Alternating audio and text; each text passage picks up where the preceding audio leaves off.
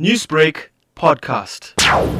I spoke to Abed Khan, one of the most talented fishermen and sardine netters in KZN. He and his team were responsible for netting sardines to be distributed to deserving communities. They netted from Friday the 16th to Sunday the 18th July, and all fish caught were given out for free. Ghulam Isak netted successfully on the Durban beachfront a few days ago and made the best of the settled weather this week. Reports indicate that there was a lot of sardine activity accompanied by huge schools of bottlenose dolphins in the area between Karridene and Warner Beach. Boat anglers have had their fish finder screens turn red with lots of showings of sardines deep sea.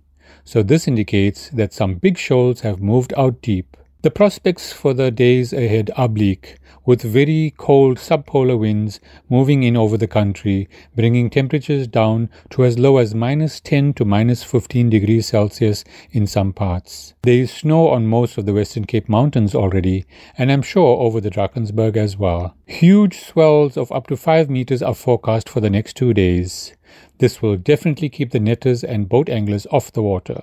The cold weather is great news for the sardines themselves, as this would be the trigger for them to start moving from the Transkei area up the coast towards Durban. So our sardine season is looking very healthy this year and far from over. This is Adam Kamdar for Lotus FM. Newsbreak, Lotus FM, powered by SABC News.